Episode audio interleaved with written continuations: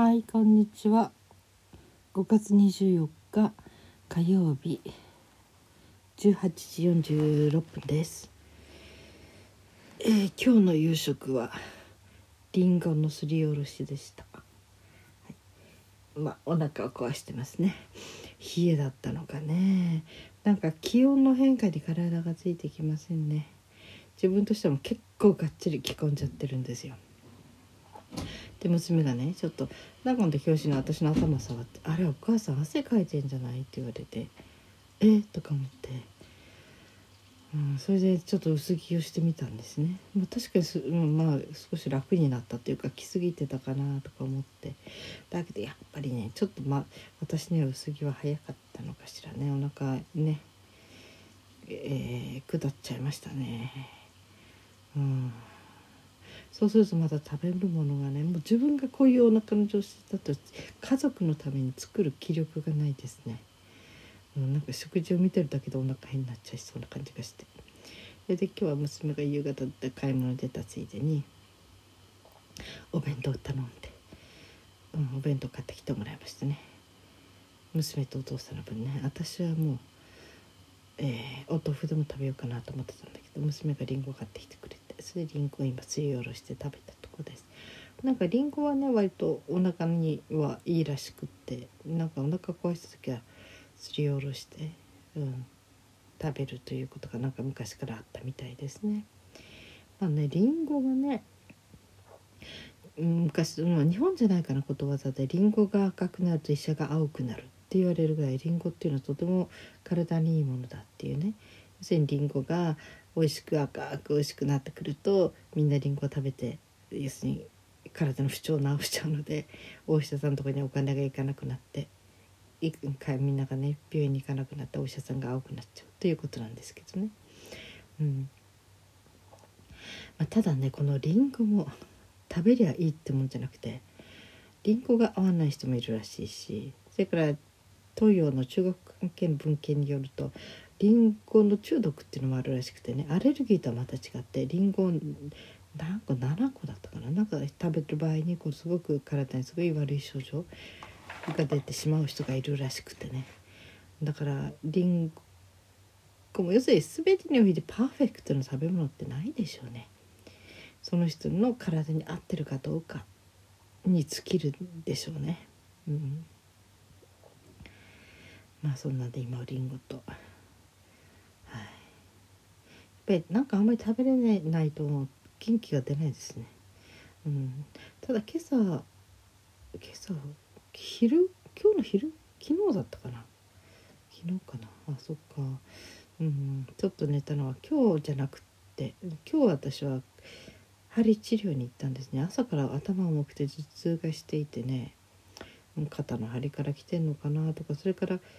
なんか湿度の高い日だったのでね、いろんな面で体に不調が来たのかなという感じがあって、もう月に1回くらいは行くようにしてるんだけどね。メンテナンスも1ヶ月以上経っちゃってるし、2ヶ月に入ろうとしてるのかな、1回行ってこないとっていう感じがあったのと、とうとう行ってきましたね。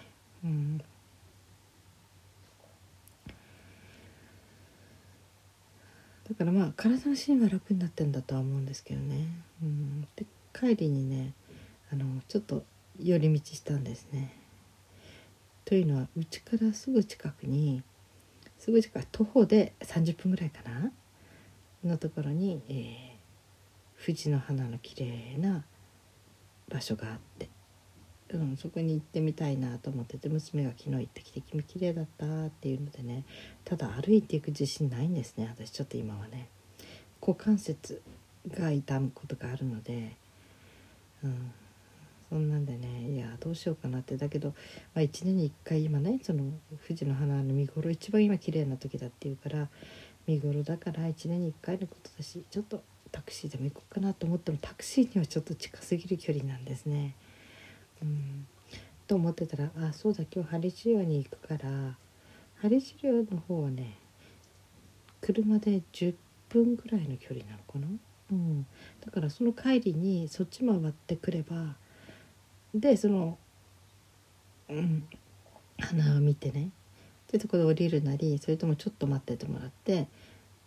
家の近くまで帰ってくるなりしたらちょうどいいかなって、行ったついでだしみたいな、行ったついでとか遠出行ったついでだからと思って、そんなんで今日針の帰りそのままタクシーで行ってきましたね。綺麗でした、本当に綺麗でした。行ってよかったなと思いましたね。まあね、徒歩だと30分ぐらい、いやあれなら本当に毎日でも見に行きたいなっていうような綺麗な藤の花でしたね。本当にだから何人かやっぱりカメラ持って写しに来てましたね。本当にとても素敵なところでした。上のね、ここにこう天井というかなんかそちらが藤の花が全部下がってるんですね。ちょっと別世界みたいな感じになりますね。結構その広さ的には何どれぐらいあるんだろう、畳で10畳20畳ありますね、30畳あるかな、それぐらいの面積のところをね、上から藤の花がね、下がってきて、本当にとてもとても素敵なところでした。いいもの見れてよかったなと思って帰ってきましたね。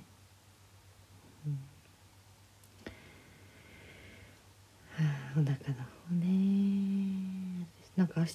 27度になっていきなり真夏日らしいですね。うちの犬はね、なんかやっぱり気温の変化で体調崩しますね。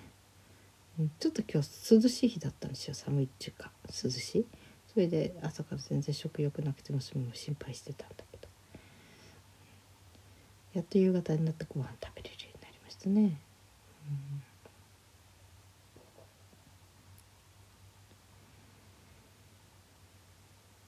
今5月の24、25か、もうすぐ6月ですね。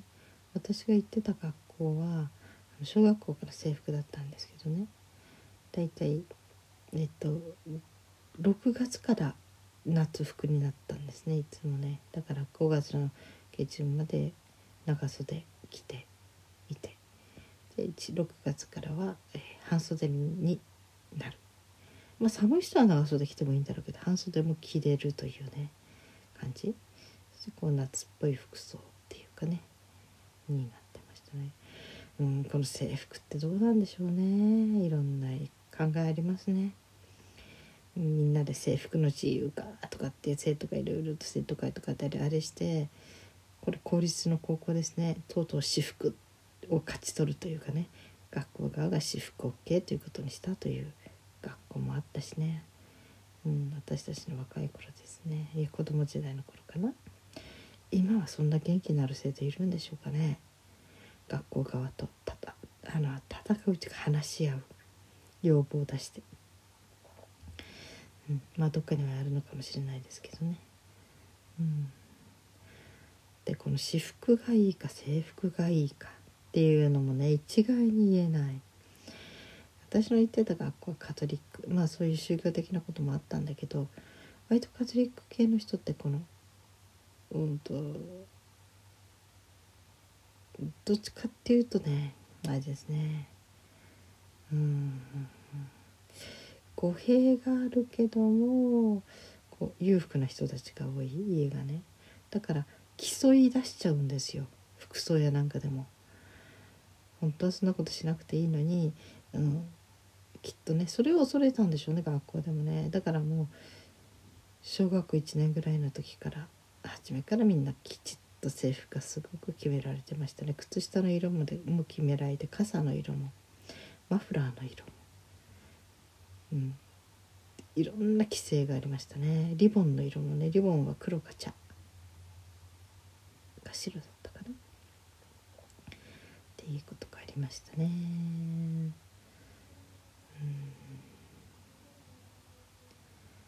制服になるとそんなしょっちゅう取り替えるってわけじゃないから、1シーズン同じスカートってことあるんじゃないのかな、それとも人によるのかな。いくつも何種類も買っといてちゃんと取り替えてくるのかな。まあね、ブラウスとか肌に近いところはねみんな毎日洗濯してくるけども、うん、まあ要するに勉強に集中するという考え方もするんでしょうね、学校にしてみればね。その服装とかなんかのことにいかないで、気持ちがいかないで、とにかく勉強だけに集中できるようにっていうんで、みんなと同じ制服っていうこと、それからまあ統一感っていうこともあるのかしらね。うん、そういう面でね、うん、ただ学生たち、生徒たちにしてみれば私服が楽だという人たちも多いでしょうね。もう自由な服が着たいっていうね人が結構いて、うん、さて本当に私服がいいのかどうかっていうのもねまたね、うん、私服になったからって急に派手になるってわけでもないという、やっぱりそれもね校風でしょうね、うん、だから一概にね私服になったからみんな派手になってもう本当になんか収拾がつかなくなるみたいなことになるとも限らず、割とは質素にっていうかね、ある意味ではジーパンとあれっ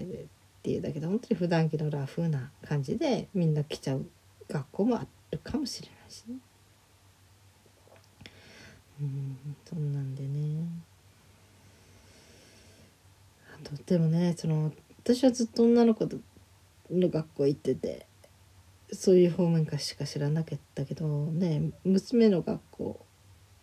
のお母さんたちとねちょっと喋るようになった時にそのお母さんの子供が息子男の子だった場合の話もいろいろ聞かせてくれてね、結構大変なんですって。真夏に長ズボン履いて結構がっしりすごくその簡単な涼しい格好ができないというか、まあ上は半袖のシャツワイシャツみたいになるんでしょうけどね。ただ長ズボンが結構ねアトピーの人とか汗に肌の弱い子供男の子とかね、そういう人は真夏半ズボンだったらどんなにいいのにっていうふうにお母親が言ってましたね。だからそういうことってありますね。この個人個人の体調に合わせたこう応用が効かない、その肌の弱いね汗に弱いそのアトピーの人もみんな長いズボン履かなきゃならなかったり、それからちょっと季節が変わったからって夏着になって寒がりの人とかね、やっぱりそういうふうにこう女の子はスカートとかっていう学校多分まだまだ多いんでしょ。まあ冬の北海道とか寒いですからね。まあ私の学校はズボンもあったかな、誰も履かなかったけどね制服の。でスカートの時には下は何履いてもいいから、私はもう寒がりですからねとにかくね、もうストッキング3枚重ねてその上に毛のタイツバルギーって毛でできたタイツを履いていってましたね。もうねいないんですよ意外と。小学校6年生くらいでも女の子おしゃれになってね、そんな格好悪くて毛のタイツなんて履いてられないみたいな人が結構多かったみたいですよ、当時でも。今から40何年前だもん、いや50年以上前か、でも私はもうそのおしゃれは度外視、いつもまず体が寒くないように風邪ひかないように、もうだから私は平気でバルギータイツ、私ともう一人いたかな、だからねミスバルギーっていうのはバルギータイツの中で綺麗な人って意味じゃなくてね、とにかくバルギータイツを履いてる人っていうだけの意味で、呼び方としてねあだ名としてミスバルギーとか言われてましたね。バルギータイツ、本当にね北海道の若い高校生ぐらいな信じられない人いますよ。この、うちの学校はもちろんいろいろ厳しいからそういうことできなかったんだけど、私の時代にはいなかったかな、多分高校30年ぐらいかしら。生足って言ってね真冬の北海道でストッキングも何も履かない素足にソックスで真冬の雪の上を歩くスカートで、なんと恐ろしい。でもう膝とかなんかが赤くなってたりね、彼女たちにしてみるとそれがおしゃれなんですね。まあ、セクシーだと思ってるのかな、その生の足真冬に。なんかその足でロシア歩けるとか、今のロシアってあまりいい意味で使われてないですけどね、その極寒の地という意味でね、そんな頭おかしいと思われるよきっとと思われた。本当にまあロシアでは無理でしょうね、そんなような20度とか30度とかいうマイナスのところでそんな格好して、凍傷になっちゃうでしょうね。北海道だってマイナスになってるのに生足で歩くなんてね、だから本人の趣味だったらまだいいけど、なんか周りがしてるからとか、それやらないと仲間外れになるからとか、そんな思いで必死に合わせてる女の子がいたらこれはかわいそうですね。でね、この足を冷やすっていうのが本当に女性の体に良くないんですよ、下半身冷やすのは。私ね、病弱でいろんな意味でね、本当にもう私がね妊娠したと分かった時の弟がびっくりしてね、母にお姉ちゃん子供産んで大丈夫なのって心配して電話かけたって言ってたけど、それぐらい、私は子供産めないんじゃないかっていうぐらい心配されてたんですね、体的には。だけどその私が妊娠中に一度もトラブルを起こさなかったんですよ。普通何ヶ月かになるとね、こう妊娠中毒症とか結構いろんな女性がなっちゃう。ですね。ところが私は子宮には全く問題なしなんですね。妊娠してから出産まで。理由はね、多分本当に私は体を冷やさなかったからだと思います。子宮とかそれにおしゃれのために、下半身を冷やすっていう発想はゼロでしたから、もうおしゃれには本当にもうおしゃれには2の次100の次ぐらいでしたからね。まあ全て体にね支障がなくて、体も私の体でもなんとかやっていけて、でいろんな条件が揃った後に最後に、まあ、それでおしゃれだったらまあいいかもねくらいで、だけどおしゃれはほとんど私にとっては贅沢ですね、贅沢。そんなことをやってる暇がない、余裕がない、体的に。だからとにかくがっちり着込んでがっちり履き込んでましたからね。毛糸のパンツも履いてたんじゃないかな、きっとね。とにかく本当にそのおかげで普通みんながねワイトモになってしまう妊娠中毒症とか、その婦人科系、その妊娠中のトラブル、要するに子宮の状態からくるね、それが皆無だったっていう、体の弱い私にしては本当にそこだけは大事だった、大丈夫だったっていうことはそのおかげだと思いますね。本当に冷やすことだけはしなかった。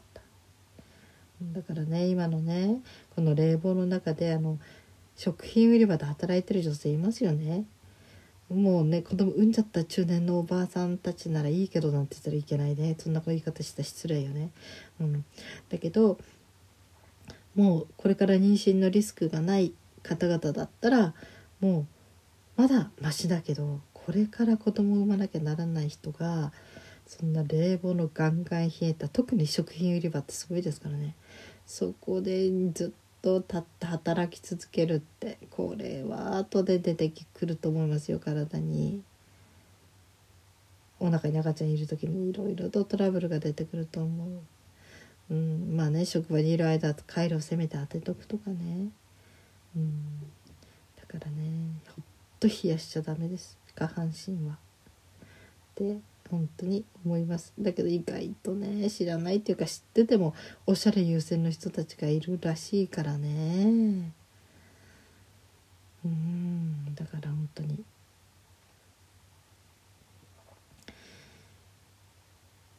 おしゃれってそんなに大事ですかって思っちゃう時がありますけどね。あ、もう19分になっちゃいました。皆さん今日はどのようにお過ごしになりましたか？今日も一日お疲れ様でした。そして今日も生きていてくださってありがとうございます。それではまた明日。